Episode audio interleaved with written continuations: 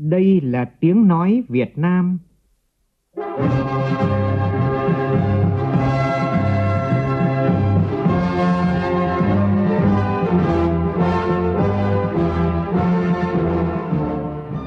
Việt Nam. Tiếng nói Việt Nam phát thanh từ Hà Nội, thủ đô nước Cộng hòa xã hội chủ nghĩa Việt Nam.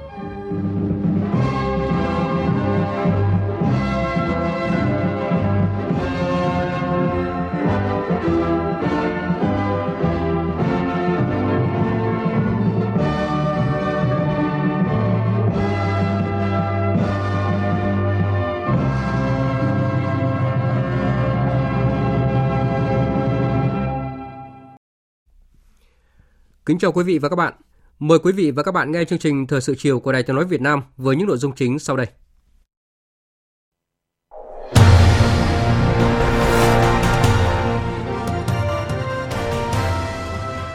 Lãnh đạo Đảng, Nhà nước dự ngày hội đại đoàn kết toàn dân tộc tại một số địa phương và khẳng định mỗi khi đất nước gặp khó khăn, tinh thần đại đoàn kết dân tộc lại được phát huy mạnh mẽ.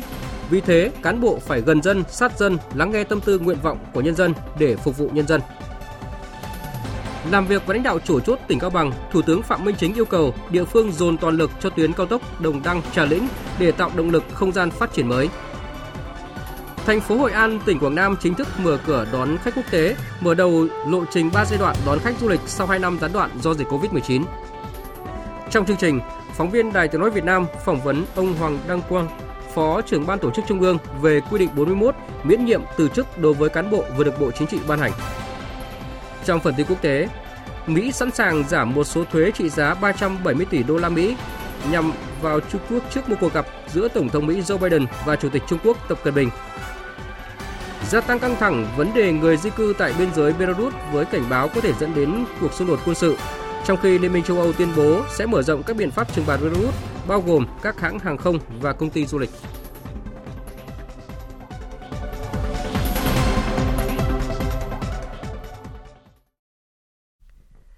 Bây giờ là nội dung chi tiết.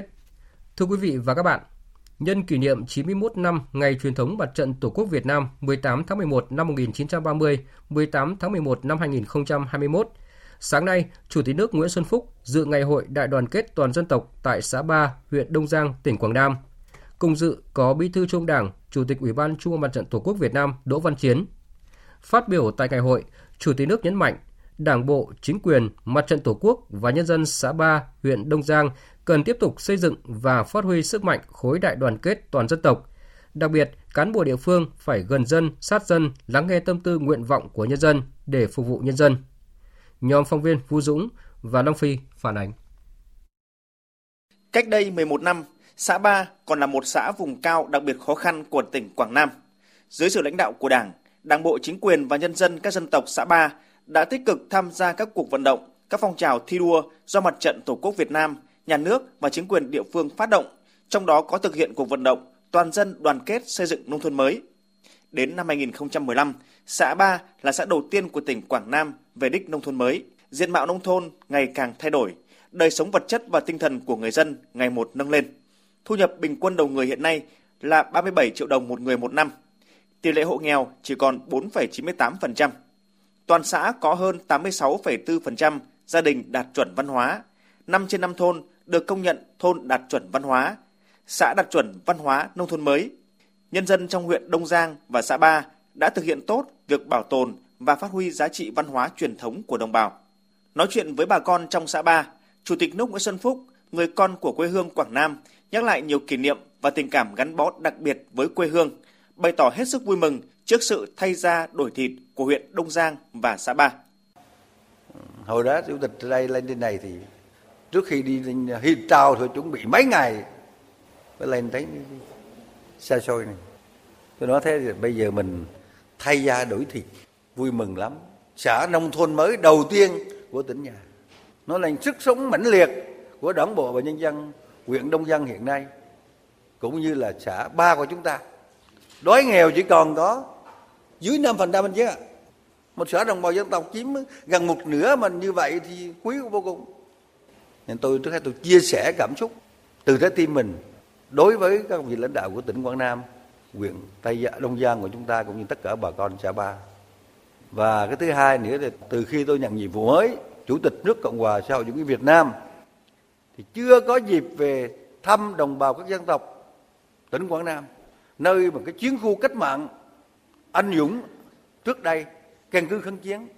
nơi đây đồng bào dân tộc của chúng ta đã che giấu nuôi dưỡng cơ sở cách mạng,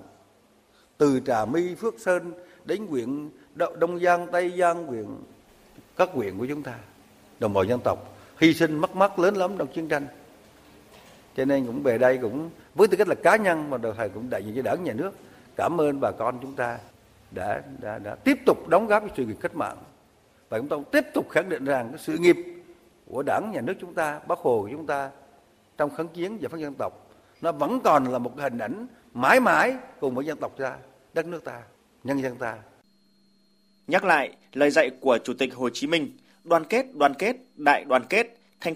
công, đại thành công, Chủ tịch nước Nguyễn Xuân Phúc nhấn mạnh hệ thống chính trị và các tầng lớp nhân dân cần tiếp tục thực hiện lời dạy của người để xây dựng quê hương đất nước, nhất là khi nhiều thế lực thù địch đang cố tình chống phá, chia rẽ khối đại đoàn kết toàn dân tộc.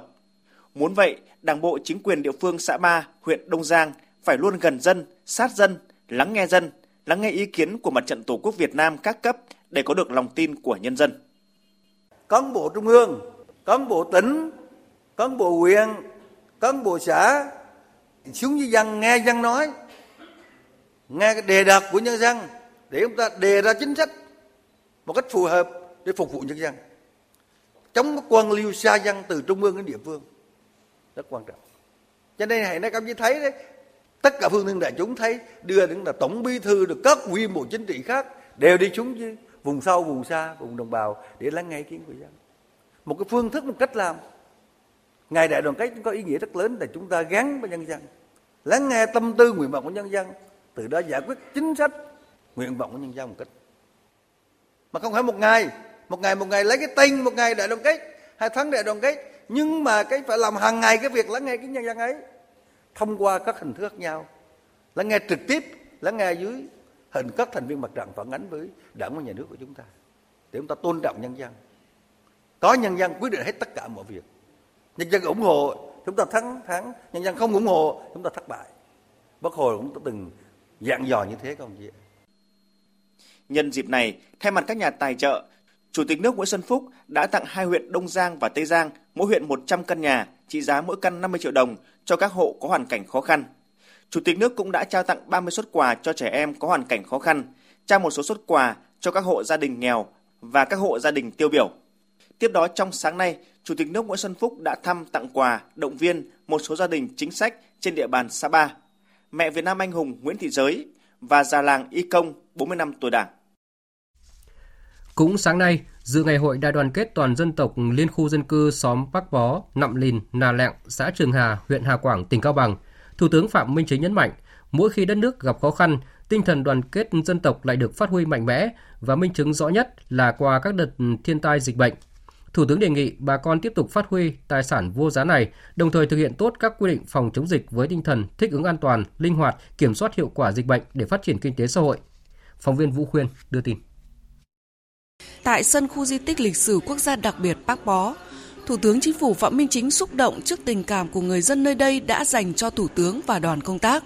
Thay mặt lãnh đạo Đảng, Nhà nước và tình cảm cá nhân, Thủ tướng gửi lời thăm hỏi thân thiết, lời chúc sức khỏe, hạnh phúc tới toàn thể nhân dân xóm Park Bó, Nậm Lìn, Nà Lẹng nói riêng và huyện Hà Quảng, tỉnh Cao Bằng nói chung. Thủ tướng nhấn mạnh, việc tổ chức ngày hội đại đoàn kết toàn dân tộc đã trở thành nét đẹp truyền thống tại hầu hết các khu dân cư. Đây là dịp để ôn lại truyền thống vẻ vang của Mặt trận Tổ quốc Việt Nam, đồng thời đánh giá kết quả xây dựng khối đại đoàn kết ở cộng đồng dân cư, kết quả thực hiện các cuộc vận động, các phong trào thi đua yêu nước, đồng thời biểu dương tôn vinh những tập thể cá nhân tiêu biểu có thành tích xuất sắc trong xây dựng và phát triển cộng đồng dân cư. Đoàn kết là vấn đề có ý nghĩa chiến lược, là một nhân tố cơ bản quyết định đến thắng lợi của cách mạng Việt Nam. Cái thứ hai là đoàn kết là một truyền thống cực kỳ quý báu của dân tộc và là bài học lịch sử vô giá trong suốt quá trình đấu tranh giành độc lập và trong quá trình thực hiện 2 cái nhiệm vụ chiến lược là xây dựng và bảo vệ Tổ quốc của chúng ta. Và trong suốt quá trình 35 năm đổi mới, chúng ta đạt được thành tựu to lớn có ý nghĩa lịch sử. Và có được cái điều này thì nhờ những cái truyền thống lịch sử của dân tộc ta, nhờ những cái truyền thống văn hóa tốt đẹp của dân tộc ta, và nhờ cái sự đoàn kết thống nhất của đại đoàn kết toàn dân tộc, thì chúng ta mới chung sức đồng lòng để vượt qua khó khăn này. Thì nếu không có sự đoàn kết, không có sự thống nhất, không có sự chung tay góp sức của tất cả các đồng bào dân tộc của chúng ta, thì chúng ta không thể có được như ngày nay. Đặc biệt là qua những lúc khó khăn thì chúng ta lại càng thấy tình đồng chí, nghĩa đồng bào là càng cao cả hơn bao giờ hết. Thủ tướng chỉ rõ, mặc dù Cao Bằng là tỉnh có số ca nhiễm COVID-19 ít nhất trong cả nước, nhưng không được phép chủ quan, lơ là, mất cảnh giác. Mỗi người dân, mỗi gia đình hãy tự nâng cao ý thức, tăng cường phòng chống dịch bệnh, tuân thủ nghiêm các quy định về phòng chống dịch, chung tay giúp đỡ những người có hoàn cảnh khó khăn trên tinh thần lá lành đùm lá rách, nhất là những địa phương bị ảnh hưởng nặng nề bởi đại dịch COVID-19. Thủ tướng rất vui khi thấy Đảng bộ, chính quyền, Mặt trận Tổ quốc Việt Nam huyện Hà Quảng đã phát huy tinh thần đoàn kết, tương thân tương ái, giúp đỡ nhau trong cuộc sống cũng như trong lao động sản xuất,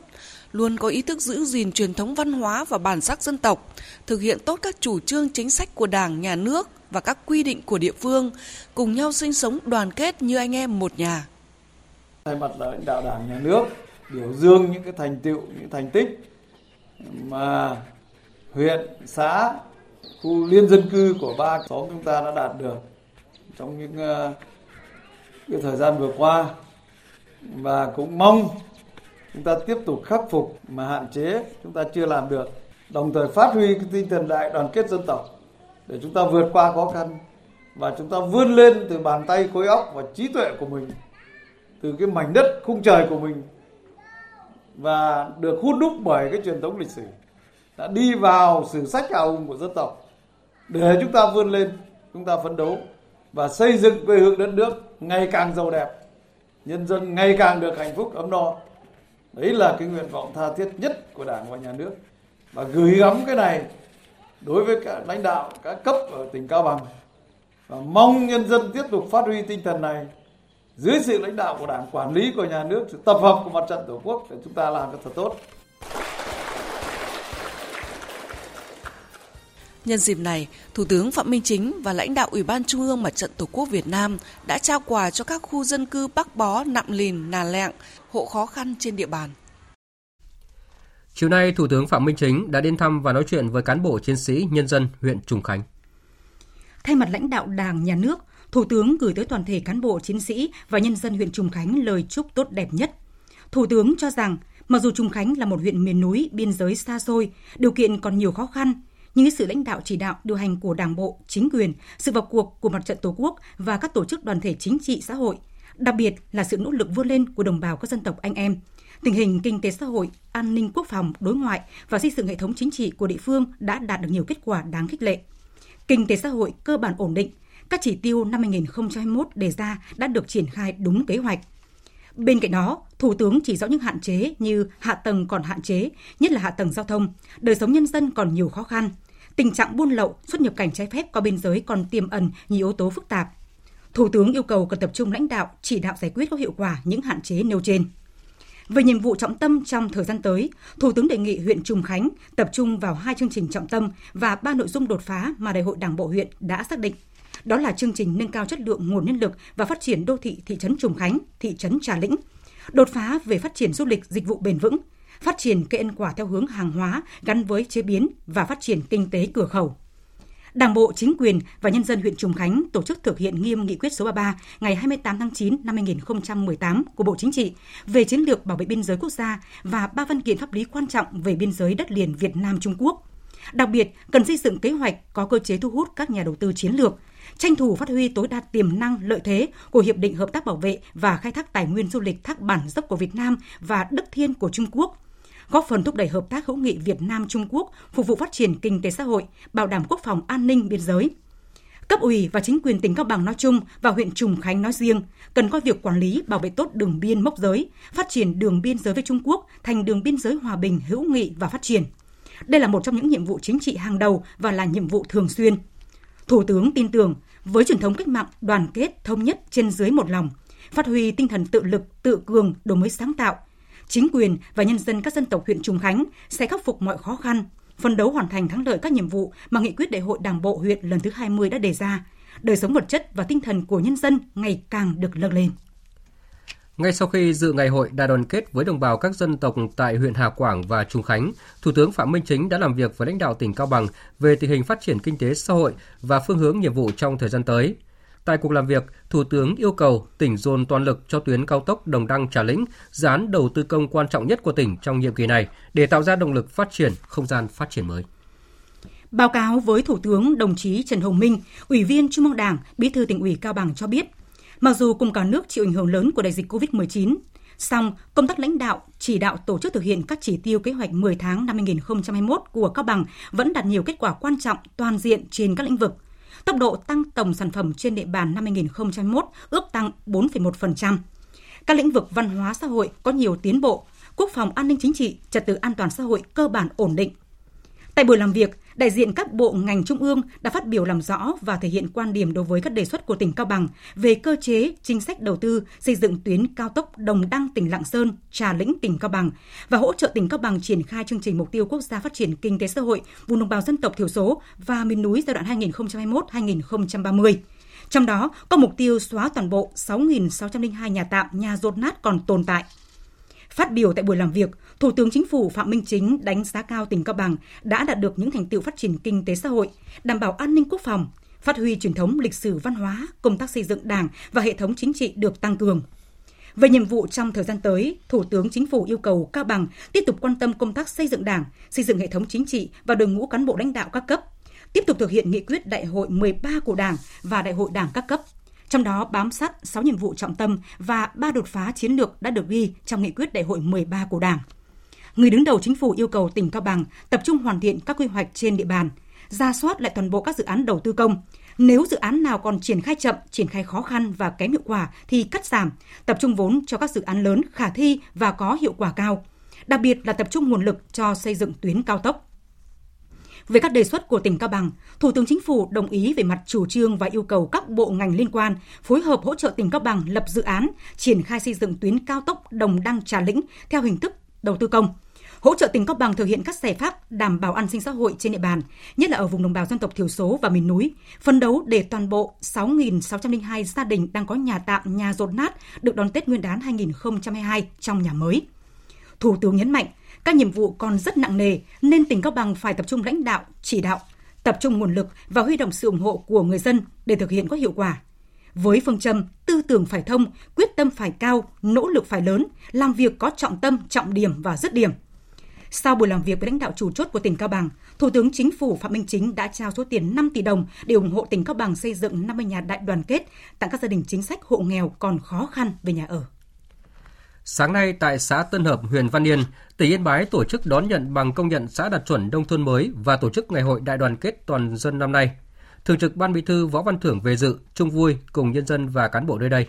Phản ánh của phóng viên Đinh Tuấn, thường trú tại Tây Bắc.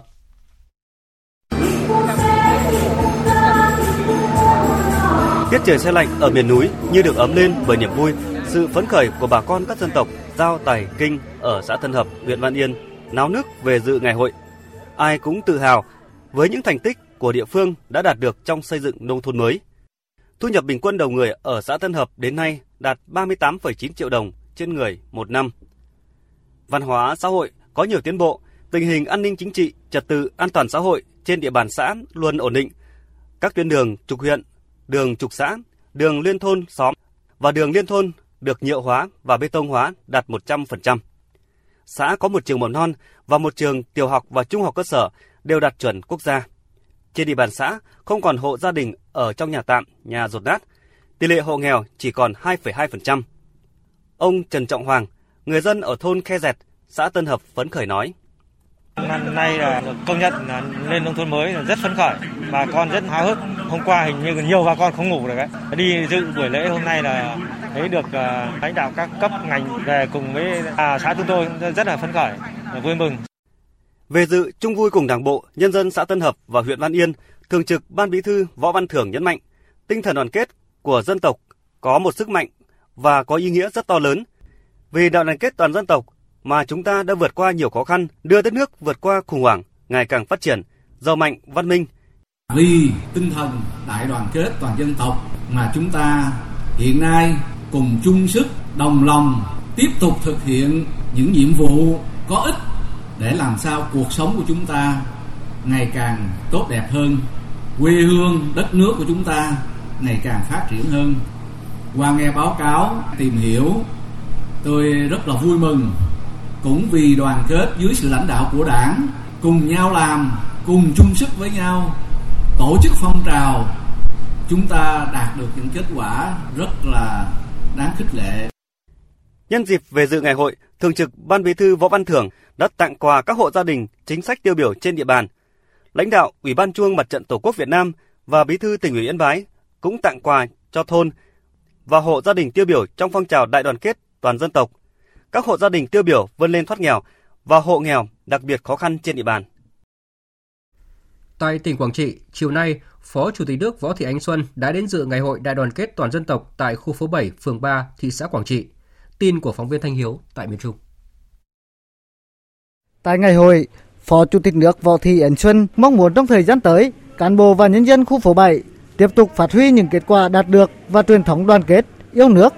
tích cực tham gia các phong trào, các cuộc vận động do chính quyền, mặt trận và các tổ chức đoàn thể phát động. Phó Chủ tịch nước Võ Thị Ánh Xuân đề nghị các cấp ủy, chính quyền, đoàn thể và nhân dân tại tỉnh Quảng Trị tiếp tục tăng cường sức mạnh đại đoàn kết, hoàn thành tốt các nhiệm vụ chính trị, kinh tế, văn hóa, xã hội, nâng cao chất lượng các cuộc vận động, phong trào thi đua yêu nước, xây dựng chỉnh đốn Đảng, xây dựng hệ thống chính trị, mặt trận tổ quốc và các cái tổ chức chính trị xã hội các cấp đủ sức để tập hợp, để lãnh đạo nhân dân trong tình hình mới. Và tôi cũng mong rằng qua ngày hội này thì cái truyền thống đoàn kết của Quảng Trị của chúng ta, đặc biệt là khu phố của chúng ta, ngày càng được dâng cao, tinh thần cách mạng và những việc mà chúng ta đã đề ra chắc chắn sẽ thực hiện được trong cái thời gian tới. Dịp này, Phó Chủ tịch nước Võ Thị Ánh Xuân đã trao 200 triệu đồng tặng trẻ em có hoàn cảnh khó khăn tại tỉnh Quảng Trị. Hôm nay, lãnh đạo Đảng và Nhà nước đã thực hiện tiếp xúc cử tri sau kỳ họp thứ 2 Quốc hội khóa 15. Đồng chí Trần Cẩm Tú, Ủy viên Bộ Chính trị, Bí thư Trung ương Đảng, Chủ nhiệm Ủy ban Kiểm tra Trung ương và đoàn đại biểu Quốc hội tỉnh Lào Cai đã có buổi tiếp xúc cử tri tại huyện Bảo Thắng. Tại buổi tiếp xúc, các cử tri huyện Bảo Thắng đề nghị Trung ương, tỉnh Lào Cai đẩy mạnh các giải pháp giải quyết dứt điểm tình trạng ô nhiễm môi trường ở khu công nghiệp Tăng Lòng, cải thiện đời sống cho người dân trong khu vực. Cùng với đó, cần có cơ chế, chính sách giữ lại một phần thu từ khu công nghiệp này để tái đầu tư trở lại về cơ sở hạ tầng, phúc lợi cho người dân đang chịu ảnh hưởng của sự ô nhiễm. Đồng chí Trần Cẩm Tú cho rằng những ý kiến này đều xuất phát từ thực tiễn cơ sở đến cuộc sống dân sinh, đồng thời cho biết những ý kiến, kiến nghị của cử tri với những vấn đề thuộc thẩm quyền Trung ương, đoàn đại biểu Quốc hội tỉnh Lào Cai sẽ tổng hợp đầy đủ trình các cấp có thẩm quyền giải quyết trong thời gian tới. Cũng trong ngày hôm nay, Đại tướng Phan Văn Giang, Ủy viên Bộ Chính trị, Bộ trưởng Bộ Quốc phòng, đại biểu Quốc hội khóa 15 tiếp xúc cử tri tại tỉnh Thái Nguyên. Tại hơn 1.700 điểm cầu, các cử tri mong muốn Quốc hội, Chính phủ tiếp tục quan tâm có chính sách hỗ trợ thiết thực hiệu quả cho nhân dân, người lao động và doanh nghiệp vượt qua khó khăn thách thức, ổn định đời sống, phục hồi sản xuất, kinh doanh. Đại tướng Phan Văn Giang đánh giá cao ý kiến cử tri chất lượng sát với tình hình thực tế, cho thấy sự đồng thuận cao của cử tri với cấp ủy chính quyền các địa phương. Những kiến nghị của cử tri sẽ được đoàn đại biểu Quốc hội tổng hợp. Đồng chí Phan Đình Trạc, Ủy viên Bộ Chính trị, Bí thư Trung ương Đảng, Trưởng Ban Nội chính Trung ương cùng các đại biểu thuộc đoàn đại biểu Quốc hội tỉnh Lâm Đồng đã có buổi tiếp xúc cử tri huyện Đức Trọng và thành phố Đà Lạt, Lâm Đồng. Tại buổi tiếp xúc, cử tri kiến nghị nhiều vấn đề liên quan đến công tác quản lý nhà nước, các chính sách an sinh xã hội và kế hoạch thúc đẩy sản xuất kinh doanh trong trạng thái bình thường mới. Tại buổi tiếp xúc, đại diện các đơn vị sở ngành, chính quyền các địa phương của tỉnh Lâm Đồng đã lần lượt giải đáp một số nội dung lĩnh vực mà cử tri quan tâm. Ông Phan Đình Trạc khẳng định những kiến nghị và góp ý của cử tri đều là những tâm tư nguyện vọng chính đáng. Vì vậy, đoàn đại biểu Quốc hội tỉnh Lâm Đồng sẽ nghiêm túc ghi nhận và yêu cầu các cơ quan có chức năng xem xét tìm hướng giải quyết khắc phục trong thời gian tới, nhất là những vấn đề có ảnh hưởng trực tiếp đến đời sống dân sinh. Vấn đề nào thuộc Quốc hội Chính phủ, đoàn sẽ ghi nhận để báo cáo Quốc hội Chính phủ. Những vấn đề nào thuộc tỉnh, huyện, xã, lãnh đạo địa phương phải ghi nhận để xử lý và có phản hồi cho từng cử tri. Cùng ngày, Ủy viên Bộ Chính trị, Bí thư Trung ương Đảng, Chánh án Tòa án Nhân dân tối cao Nguyễn Hòa Bình và đoàn đại biểu Quốc hội tỉnh Bắc Giang đã tiếp xúc cử tri của tỉnh. Tại buổi tiếp xúc, các cử tri bày tỏ sự tin tưởng vào thành công của kỳ họp, đồng thời đóng góp nhiều ý kiến, kiến nghị, đề xuất liên quan đến các cơ chế chính sách trên các lĩnh vực như là y tế, văn hóa, đầu tư và phát triển giao thông.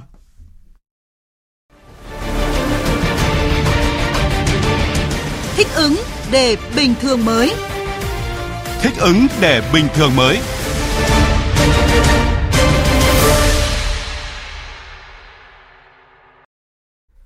Sáng nay, thành phố Hội An, tỉnh Quảng Nam đã mở cửa đón khách tham quan trở lại. Việc tổ chức các hoạt động tham quan du lịch tại Hội An hôm nay là cơ hội để Hội An từng bước phục hồi các hoạt động du lịch dịch vụ, tạo sinh kế cho người dân, từng bước khắc phục khó khăn do tác động của đại dịch COVID-19. Tin của cộng tác viên Quốc Hải tại miền Trung. Hôm nay, mặc dù trời mưa nhưng khu phố cổ Hội An đã khởi sắc trở lại. 8 rưỡi sáng, một số du khách đã đến tham quan khu phố cổ. Bắt đầu từ hôm nay, thành phố Hội An áp dụng giảm 50% giá vé tham quan khu phố cổ và các làng nghề truyền thống. Thành phố tổ chức các hoạt động văn hóa, văn nghệ, sự kiện, lễ hội hấp dẫn phục vụ nhu cầu vui chơi giải trí của nhân dân và du khách. Cùng với đó, các doanh nghiệp du lịch, cơ sở lưu trú, điểm tham quan cũng tung ra nhiều gói khuyến mại dành cho du khách trong dịp này. Để mở lại các hoạt động du lịch, thành phố Hội An đã tổ chức tập huấn về công tác phòng chống dịch bệnh COVID-19 cho tất cả người làm du lịch và đại diện các bộ phận quản lý di tích. Những ngày qua, thành phố Hội An đã tổ chức sắp xếp lại các hoạt động kinh doanh, hướng dẫn tham quan, phối hợp với doanh nghiệp, tập luyện các chương trình, show diễn, từng bước làm mới, nâng cấp các sản phẩm du lịch riêng có. Thành phố Hội An huy động lực lượng và người dân, doanh nghiệp mở lại các hoạt động kinh doanh, chỉnh trang cảnh quan, dọn dẹp đường xá. Tất cả các quầy bán vé, điểm tham quan lề đường, hệ thống điện chiếu sáng, cụm đèn lồng được sửa chữa, chỉnh trang, làm cho quang cảnh phố phường tươi mới hẳn ra. Người dân và cộng đồng doanh nghiệp đang có tâm trạng rất tốt và đón đợi ngày mở lại các hoạt động này. Ông Nguyễn Văn Sơn, Chủ tịch Ủy ban Nhân dân thành phố Hội An, tỉnh Quảng Nam cho biết. Đối với Hội An thì cái việc mở phố này cũng chỉ là thí điểm. Chúng tôi tổ chức đón các cái đoàn theo cái tour khép kín và từng bước thì với cái thành công của các cái đoàn khách đầu tiên thì sẽ mở dần các cái hoạt động và hy vọng như tôi đã nói đến đầu năm 2022 trong quý 1 sẽ mở lại hoàn toàn để mà đón khách du lịch về tham quan phố cổ.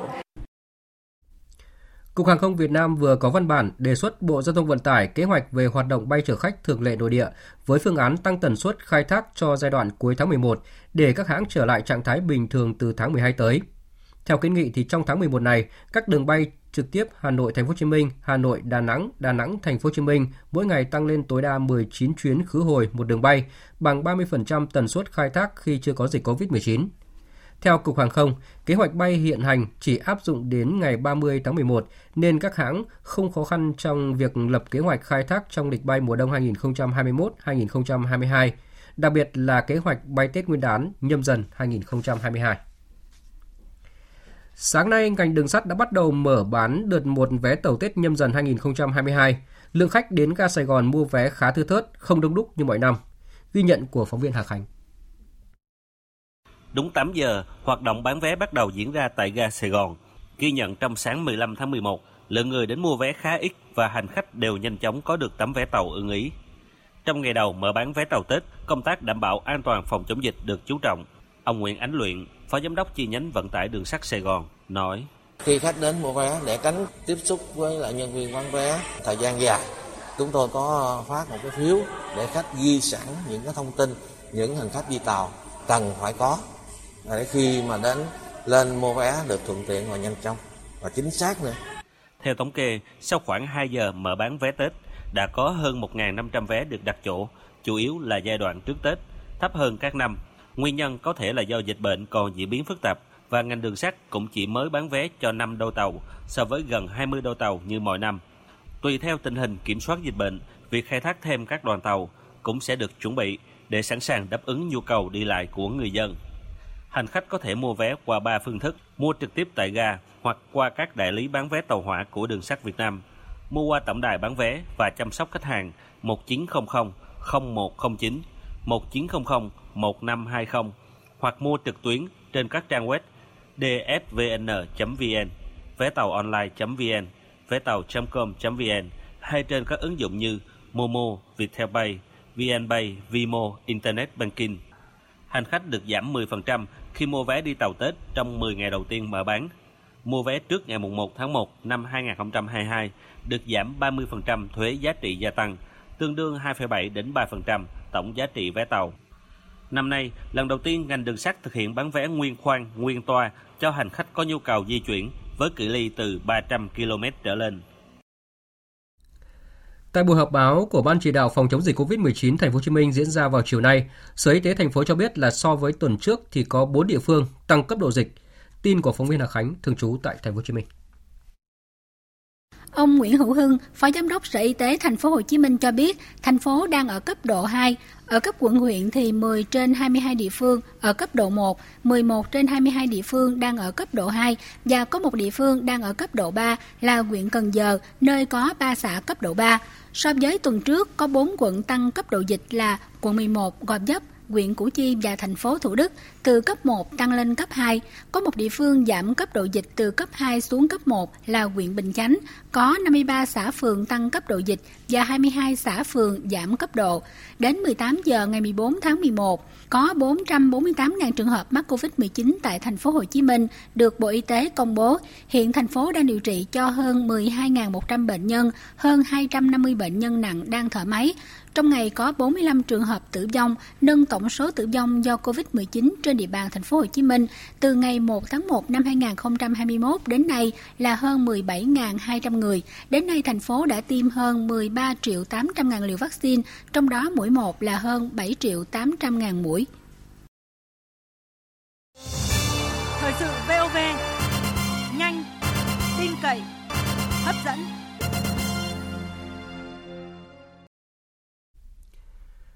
Thưa quý vị và các bạn, Bộ Chính trị vừa ban hành quy định 41 về miễn nhiệm từ chức đối với cán bộ. Quy định lần này đã xác định rất rõ những căn cứ và quy trình để xem xét cho miễn nhiệm từ chức đối với cán bộ.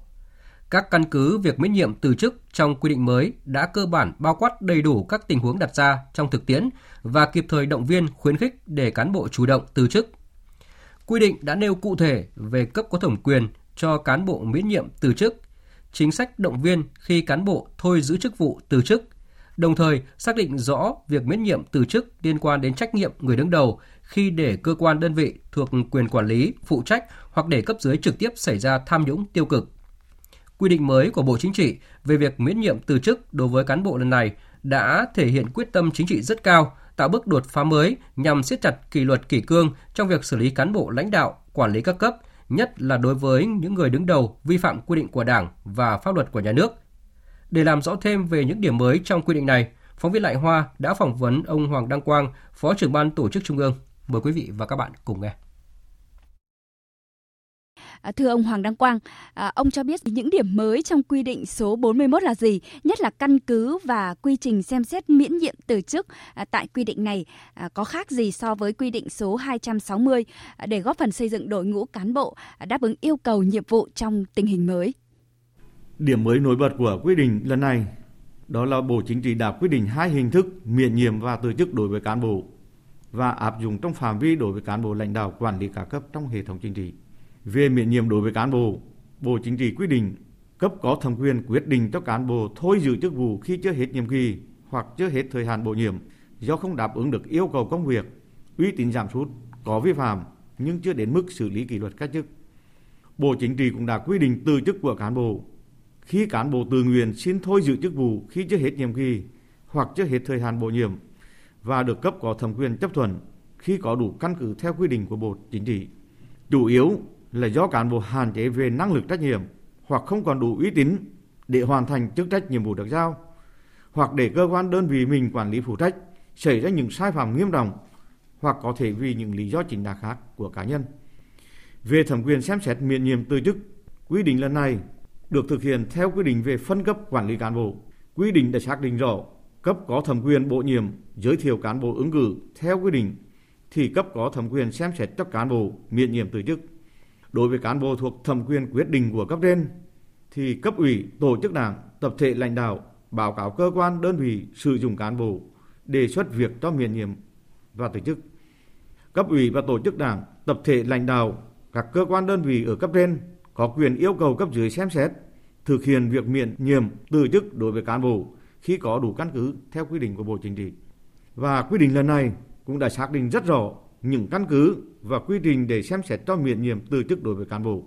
Căn cứ về miễn nhiệm từ chức trong quy định mới đã cơ bản bao quát đầy đủ các tình huống đặt ra trong thực tiễn và đã kịp thời động viên khuyến khích để cán bộ chủ động từ chức.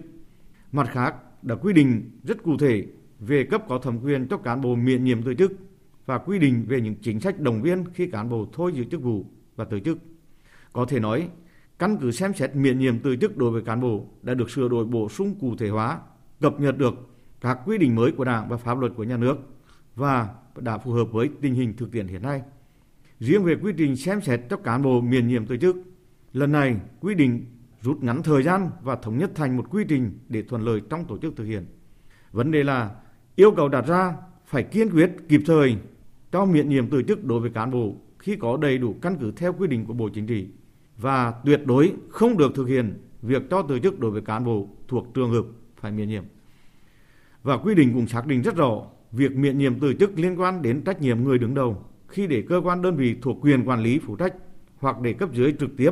xảy ra tham nhũng tiêu cực nghiêm trọng và rất nghiêm trọng.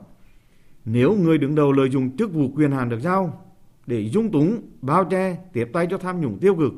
thì tùy theo tính chất mức độ của sai phạm để xem xét cho từ chức. Như vậy, quy định 41 của Bộ Chính trị về việc miễn nhiệm từ chức đối với cán bộ lần này đã thể hiện một quyết tâm chính trị rất cao, tạo được bước đột phá mới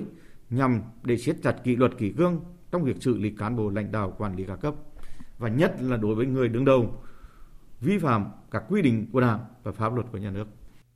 Dạ vâng, ông vừa nhắc đến quy định lần này nhấn mạnh hơn nữa việc xem xét miễn nhiệm từ chức liên quan đến trách nhiệm của người đứng đầu khi cấp có thẩm quyền kết luận cơ quan đơn vị thuộc thẩm quyền quản lý phụ trách để xảy ra tham nhũng tiêu cực. Và đây là vấn đề hết sức quan trọng trong công tác xây dựng chỉnh đốn Đảng, thưa ông. Quy định của Bộ Chính trị đã nêu rõ việc xem xét miễn nhiệm từ chức liên quan đến trách nhiệm của người đứng đầu khi cấp có thẩm quyền kết luận để cơ quan đơn vị thuộc quyền quản lý phụ trách xảy ra tham nhũng tiêu cực căn cứ vào một trong ba trường hợp sau đây. Thứ nhất là miễn nhiệm đối với người đứng đầu khi để cơ quan đơn vị thuộc quyền quản lý phụ trách hoặc cấp dưới trực tiếp xảy ra tham nhũng tiêu cực. Vấn đề thứ hai là người đứng đầu lợi dụng chức vụ quyền hạn được giao để dung túng, bao che, tiếp tay cho tham nhũng tiêu cực thì tùy theo tính chất mức độ sai phạm để xem xét cho từ chức. Vấn đề thứ ba là cho từ chức đối với người đứng đầu khi để cơ quan đơn vị thuộc quyền quản lý phụ trách hoặc cấp dưới trực tiếp xảy ra tham nhũng tiêu cực nghiêm trọng. Quy định số 41 của Bộ Chính trị ban hành vào thời điểm ngay sau Hội nghị Trung ương khóa 13 ban hành kết luận số 21 về đẩy mạnh xây dựng chỉnh đốn Đảng và hệ thống chính trị, kiên quyết ngăn chặn, đẩy lùi và xử lý nghiêm những cán bộ suy thoái về tư tưởng chính trị, đạo đức lối sống, tự diễn biến, tự chuyển hóa, có một ý nghĩa để nhằm nâng cao nhận thức trách nhiệm của cấp ủy, tổ chức Đảng, người đứng đầu, cán bộ đảng viên đối với công tác đấu tranh phòng chống tham nhũng tiêu cực. Đồng thời, tập trung phòng chống suy thoái về tư tưởng chính trị, đạo đức lối sống của cán bộ đảng viên, của công chức viên chức. Mặt khác, đẩy mạnh nâng cao hơn nữa về hiệu quả công tác phát hiện, xử lý tham nhũng tiêu cực tại địa phương cơ sở và đồng thời tăng cường thanh tra, kiểm tra, giám sát người đứng đầu trong việc thực hiện trách nhiệm trong phòng chống tham nhũng tiêu cực. Có thể nói đây là vấn đề hết sức quan trọng trong công tác xây dựng chỉnh đốn Đảng hiện nay. Vâng thưa ông, vậy thì trách nhiệm của các cơ quan liên quan trong tổ chức thực hiện quy định số 41 là gì? Quy định số 41 của Bộ Chính trị đã xác định rất rõ trách nhiệm trong tổ chức thực hiện đối với các tỉnh ủy, thành ủy, đảng ủy trực thuộc trung ương và các cơ quan tham mưu giúp việc của Đảng, ban cán sự Đảng, đảng đoàn, lãnh đạo cơ quan đơn vị trực thuộc trung ương. Các đơn vị nói trên phải có trách nhiệm chỉ đạo cụ thể hóa các nội dung của quy định 41 phù hợp với từng cơ quan đơn vị thuộc thẩm quyền quản lý theo phân cấp và bảo đảm không được trái với quy định của Bộ Chính trị. Quy định cũng đã giao cho Đảng đoàn Quốc hội, giao ban cán sự Đảng Chính phủ có trách nhiệm chỉ đạo rà soát, sửa đổi, bổ sung hoặc ban hành mới các quy định pháp luật có liên quan và giao ban tổ chức trung ương là cơ quan được Bộ Chính trị giao chủ trì phối hợp với các cơ quan liên quan để theo dõi, kiểm tra, giám sát việc thực hiện quy định 41 của Bộ Chính trị và định kỳ báo cáo với Bộ Chính trị. Vâng, xin trân trọng cảm ơn ông. Thưa quý vị và các bạn, qua chia sẻ vừa rồi của ông Hoàng Đăng Quang, Phó trưởng ban tổ chức Trung ương, thì quyết định số 41 vừa được Bộ Chính trị ban hành có nhiều điểm mới, khắc phục những điểm chưa phù hợp so với quy định trước đây, đồng thời thể hiện quyết tâm chính trị cao trong xử lý cán bộ theo hình thức miễn nhiệm từ chức. Đây được xem là một bước đột phá để siết chặt kỷ luật kỷ cương đối với đội ngũ lãnh đạo quản lý các cấp.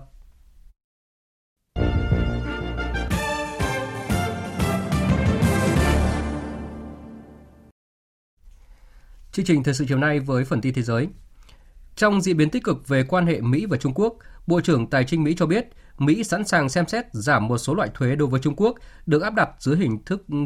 chính quyền tiền nhiệm Donald Trump.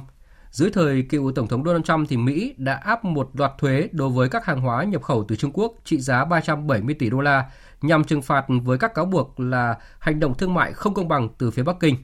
Và theo kế hoạch thì Chủ tịch Trung Quốc Tập Cận Bình và Tổng thống Mỹ Joe Biden sẽ tiến hành hội đàm thượng đỉnh trực tuyến vào tối nay theo giờ Mỹ, tức là sáng mai theo giờ Trung Quốc. Đây là hội nghị mà hai bên hy vọng sẽ tạo ra một sự ổn định trong bối cảnh căng thẳng gia tăng giữa hai nền kinh tế lớn nhất thế giới. Và trước thềm hội đàm trực tuyến đầu tiên giữa nguyên thủ Trung Quốc và Mỹ, Bắc Kinh cho biết là hai bên sẽ đi trao đổi quan điểm thẳng thắn sâu sắc về các vấn đề chiến lược liên quan đến tương lai của quan hệ Trung-Mỹ. Bích Thuận, phóng viên Đài Tiếng nói Việt Nam thường trú tại Bắc Kinh, thông tin. Phát biểu chiều ngày 15 tháng 11, người phát ngôn Bộ Ngoại giao Trung Quốc Triệu Lập Kiên tái khẳng định tầm quan trọng của cuộc gặp trực tuyến giữa Chủ tịch Trung Quốc Tập Cận Bình và Tổng thống Mỹ Joe Biden, gọi đây là sự kiện lớn không chỉ trong quan hệ Trung-Mỹ mà còn trong quan hệ quốc tế. Theo ông, nhân dân hai nước và cộng đồng quốc tế hy vọng cuộc gặp sẽ mang lại kết quả có lợi cho cả hai nước và thế giới. Về nội dung hội đàm, người phát ngôn cho biết.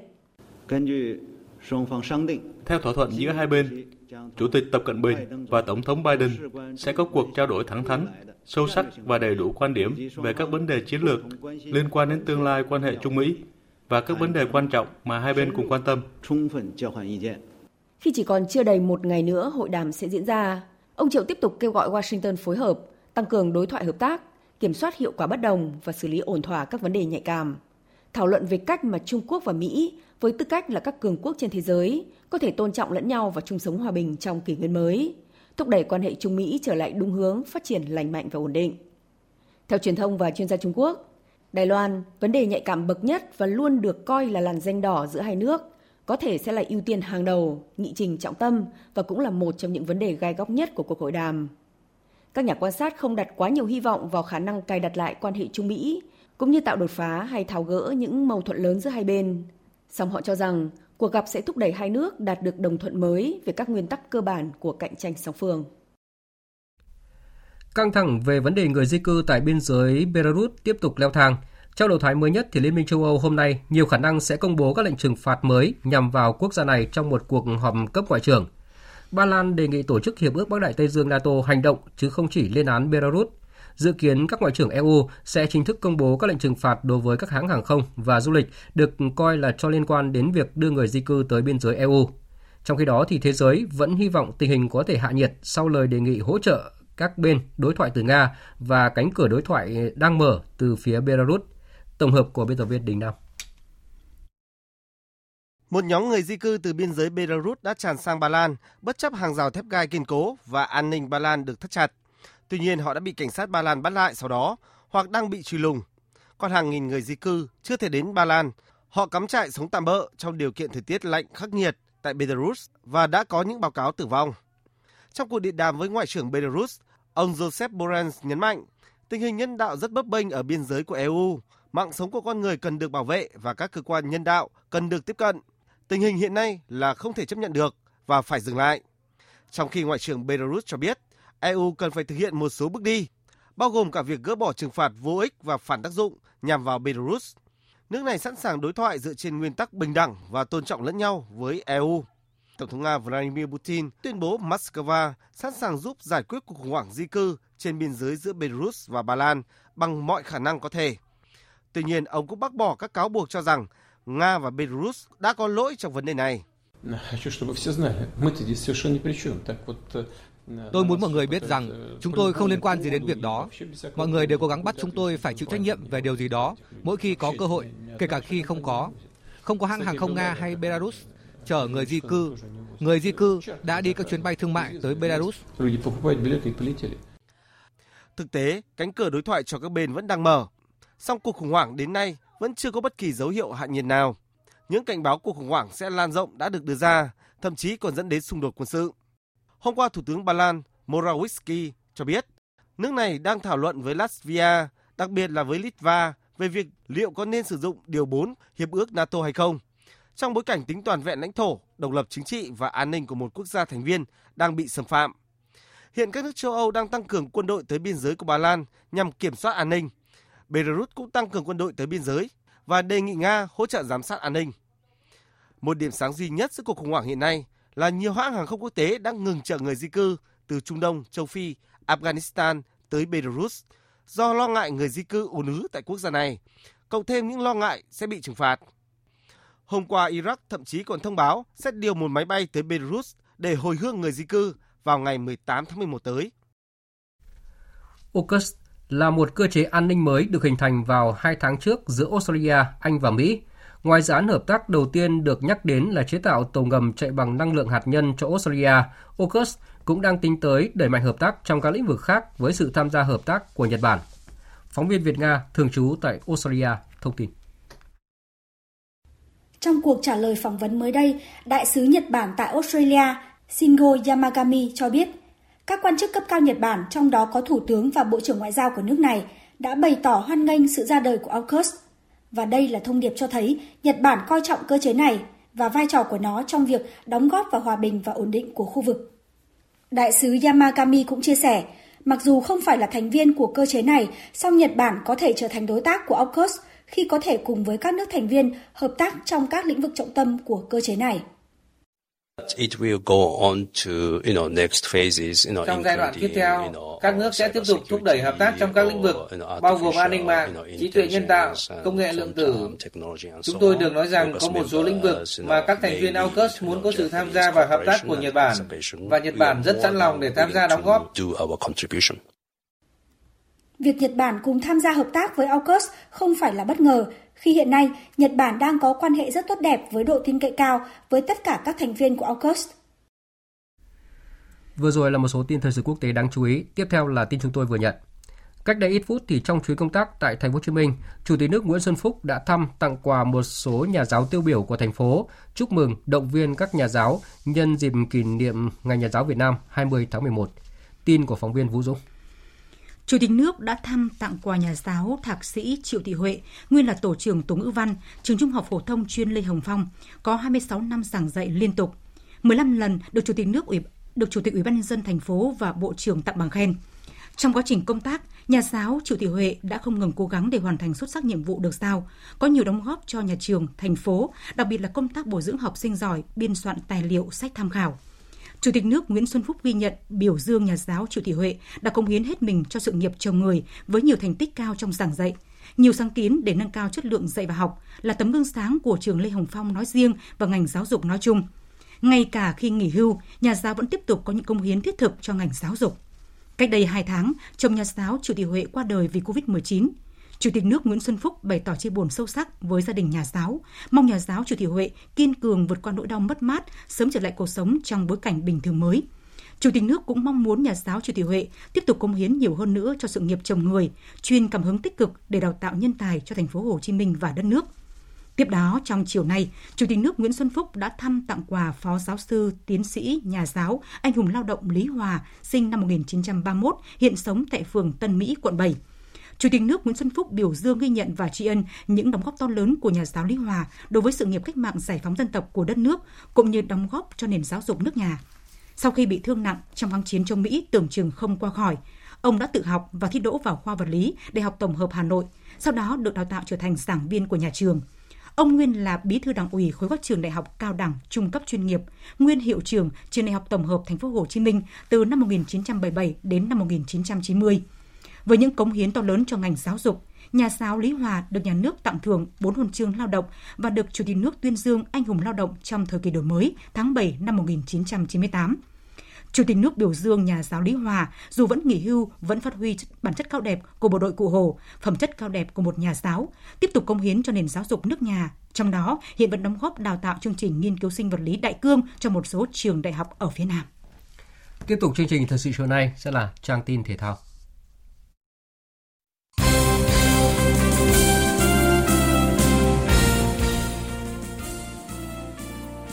Thưa quý vị và các bạn, tối mai 16 tháng 11, đội tuyển Việt Nam có cuộc tiếp đón Ả Rập Xê Út trên sân Mỹ Đình, thuộc lượt trận thứ 6 ở bảng B vòng loại World Cup 2022 khu vực châu Á. Trưa nay hai đội tổ chức họp báo trước trận đấu. Hiện đội tuyển Việt Nam chưa được điểm nào sau 5 trận toàn thua. Trong buổi họp báo hôm nay, huấn luyện viên Park Hang-seo cho biết, ông cùng các cộng sự đã phân tích lối chơi của Ả Rập Xê Út và tìm ra được một số điểm mà đội tuyển Việt Nam có thể khai thác ở đối thủ này.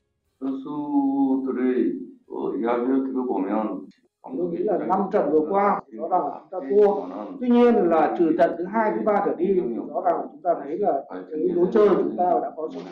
chúng tôi đã có những sự tiến bộ. Cụ thể đó là khi chúng tôi triển khai tấn công á, thì cái cách triển khai của chúng tôi đã rõ ràng và tốt hơn rất là nhiều. Thông qua các buổi họp video phân tích các trận đấu, chúng tôi cũng tìm ra các phương án để đối phó với đội bạn và chúng tôi cũng chuẩn bị những phương án để tấn công của mình. Trong khi đó, Ả Rập Xê Út đang dẫn đầu bảng B với 13 điểm sau 4 chiến thắng và 1 trận hòa, trong đó có trận thắng ngược đội tuyển Việt Nam 3-1 trên sân nhà. Phát biểu trong buổi họp báo trước trận đấu, huấn luyện viên Heve Renak vẫn đánh giá cao đội tuyển Việt Nam khi nói rằng: Chúng tôi rất tôn trọng đội tuyển Việt Nam.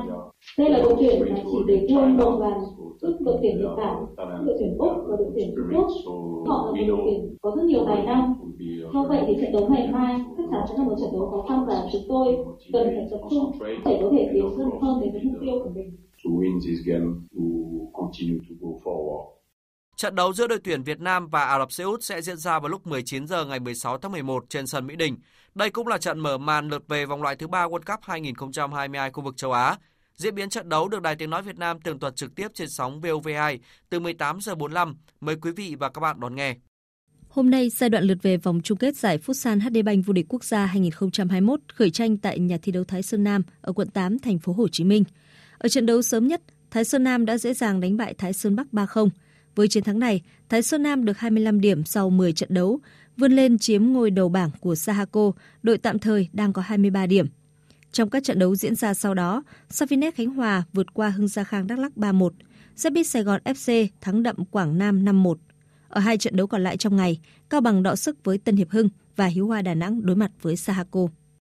Tổng cục Thể dục Thể thao, Bộ Văn hóa Thể thao và Du lịch vừa có văn bản về việc điều chỉnh thời gian tổ chức Đại hội Thể dục Thể thao các cấp nhằm bảo đảm an toàn, hiệu quả, đúng tiến độ và quy mô phù hợp với tình hình mới. Theo kế hoạch, việc tổ chức Đại hội Thể dục Thể thao các cấp sẽ được tổ chức từ tháng 1 năm 2021, kết thúc vào ngày 30 tháng 6 năm 2022 để tiến tới Đại hội Thể thao Toàn quốc lần thứ 9 năm 2022. Tuy nhiên, do tình hình dịch COVID-19 diễn biến phức tạp, Tổng cục Thể dục Thể thao quyết định điều chỉnh thời gian các tỉnh, thành phố tổ chức xong Đại hội Thể dục Thể thao các cấp là trước ngày 30 tháng 9 năm 2022. Đại hội Thể thao Toàn quốc lần thứ 9 dự kiến tổ chức vào tháng 11 năm 2022 tại tỉnh Quảng Ninh.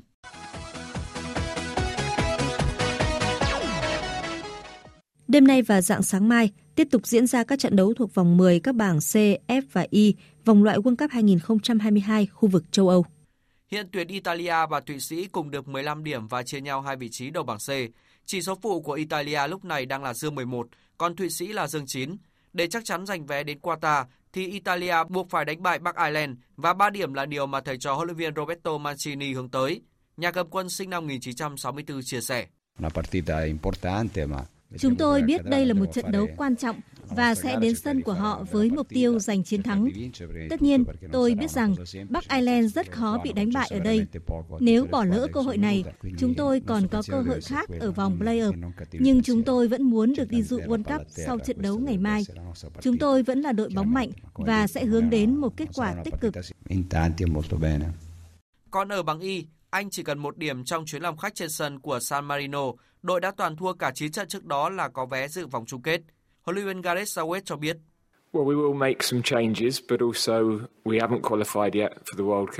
Chúng tôi sẽ thực hiện một số thay đổi, nhưng tuyển Anh chưa đủ điều kiện tham dự World Cup, nên tôi sẽ đưa ra đội hình tốt nhất và phù hợp nhất. Mọi người đều hiểu rõ vai trò và trách nhiệm của họ ở trận đấu này. Chúng tôi cần thể hiện được sức mạnh ở trên sân. Cầu thủ nào ra sân đều khắc ghi một điều quan trọng rằng họ đang chơi cho đội tuyển Anh. Chúng tôi vừa có sự thể hiện tốt ở trận gặp Albania và cần tiếp tục làm được điều đó ở trận này.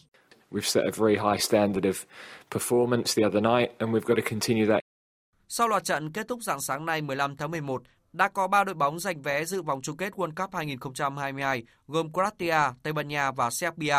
Ngoài 3 cái tên vừa nêu còn có 6 đội nữa đã chính thức góp mặt tại sân chơi này là chủ nhà Qatar, Đức, Đan Mạch, Brazil, Bỉ và Pháp. Dự báo thời tiết. Trung tâm Dự báo Khí tượng Thủy văn Quốc gia cho biết, do ảnh hưởng của không khí lạnh kết hợp với nhiễu động gió đông trên cao, nên từ nay đến ngày 18 tháng 11, Ở Trung Bộ tiếp tục có mưa vừa, mưa to, có nơi mưa rất to. Ngoài ra, từ nay đến ngày 18 tháng 11 ở khu vực Tây Nguyên, Nam Bộ và Ninh Thuận, Bình Thuận tiếp tục có mưa rào và dông, cục bộ có mưa vừa, mưa to.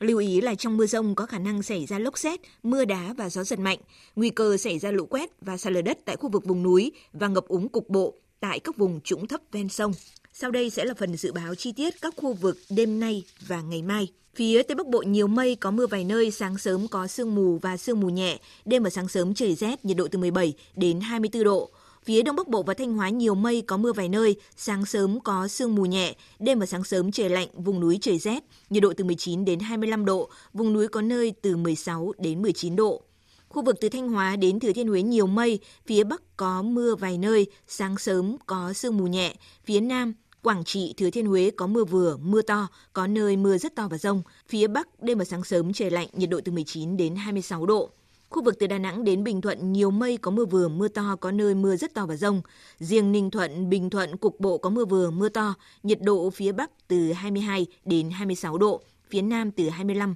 đến 30 độ. Tây Nguyên có mưa rào và dông vài nơi, riêng chiều và tối cục bộ có mưa vừa, mưa to, nhiệt độ từ 18 đến 28 độ. Nam Bộ có mưa rào và dông vài nơi, riêng chiều và tối cục bộ có mưa vừa, mưa to, nhiệt độ từ 23 đến 32 độ. Khu vực Hà Nội nhiều mây, có mưa vài nơi, sáng sớm có sương mù nhẹ, đêm và sáng sớm trời lạnh, nhiệt độ từ 19 đến 25 độ. Tiếp theo là dự báo thời tiết biển, vịnh Bắc Bộ có mưa vài nơi, tầm nhìn xa trên 10 km, gió Đông Bắc đến Đông cấp 4, cấp 5. Vùng biển từ Quảng Trị đến Quảng Ngãi, từ Bình Định đến Ninh Thuận và từ Bình Thuận đến Cà Mau có mưa rào và dông rải rác, tầm nhìn xa trên 10 km, giảm xuống từ 4 đến 10 km trong mưa, gió Đông Bắc cấp 4, cấp 5. Vùng biển từ Cà Mau đến Kiên Giang và Vịnh Thái Lan có mưa rào và dông rải rác, tầm nhìn xa trên 10 km, giảm xuống từ 4 đến 10 km trong mưa, gió Đông cấp 3, cấp 4.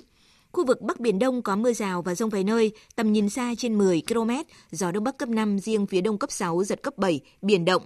Khu vực giữa và Nam Biển Đông và khu vực quần đảo Hoàng Sa thuộc thành phố Đà Nẵng, khu vực quần đảo Trường Sa thuộc tỉnh Khánh Hòa có mưa rào và dông rải rác, tầm nhìn xa trên 10 km, giảm xuống từ 4 đến 10 km trong mưa, gió Đông Bắc cấp 4, cấp 5. Thông tin dự báo thời tiết vừa rồi đã kết thúc chương trình thời sự chiều nay của Đài Tiếng nói Việt Nam. Chương trình do các biên tập viên Nguyễn Cường, Thu Hằng và Nguyễn Hằng thực hiện với sự tham gia của phát thanh viên Kim Phượng và kỹ thuật viên Thế Phi, chịu trách nhiệm nội dung Hoàng Trung Dũng. Cảm ơn quý vị và các bạn đã dành thời gian lắng nghe.